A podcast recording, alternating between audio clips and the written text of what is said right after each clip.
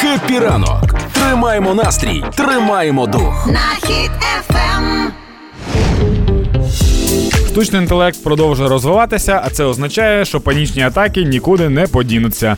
Е, бо тепер з'явився штучний інтелект, який називається BART. Він е, вс- вбудований в Google, і він доступний також е, всім. Він дуже легкий, дуже швидкий. Він, мені здається, складає дуже класну конкуренцію чату GPT. Я думаю, що це буде щось типу iPhone і Android, знаєш, така штука, типу чат GPT і BART. Ну, я й зайшла в цей бар, я тобі скажу. О, м, якщо я заходила в, шт- е, в чат GPT із повагою добрий день, Да. там ці всі штуки, то простіше ставлюся до барда. Я теж, я теж я написав. Я просто я навіть не привітався, я одразу питання поставив йому. Яке?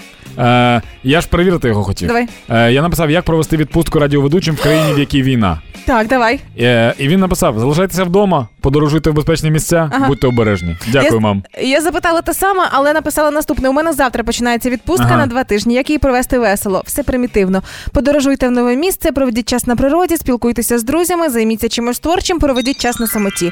Але я вирішила дати ще один шанс цьому штучному інтелекту і сказала: ну ладно, е, придумай, будь ласка, прикольний віршик про Юлю. Ну я хотіла самоствердитися за рахунок е, штучного інтелекту, і він написав: ось віршик про Юлю. Ти готовий?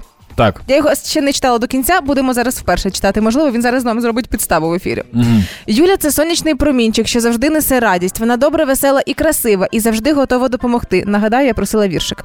Юля справжній друг, який завжди поруч. Вона завжди підтримує, підбадьорить і ніколи не залишить в біді. Я щаслива, що маю Юлю в своєму житті, і я знаю, що вона завжди буде поруч зі мною. Ну, таке собі не віршик і такий не до тост. Ну, не знаю, Барт мене поки не вразив.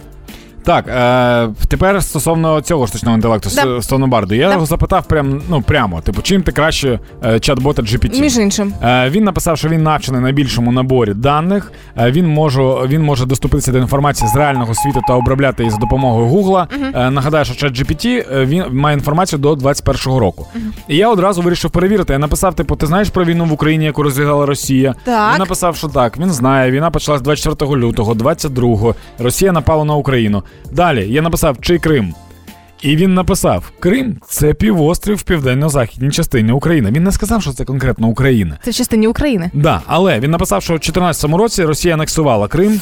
Сьогодні Крим є фактично окупованим Росією. Так. Е, і написав: Українська влада вважає Крим своєю територією. Як і Алло. весь цивілізований А світ. я йому зараз пишу: Алло, дружок.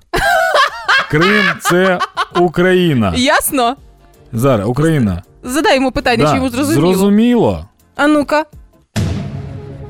О, я погоджуюсь з вами, що Крим це Україна. Фух, Все? виправданий. Справедливо. Блін, я написав, зрозуміло, він так, я розумію, Крим це Україна. Ми навчили, бар це е, штучний інтелект, який вчиться на відміну від чату GPT.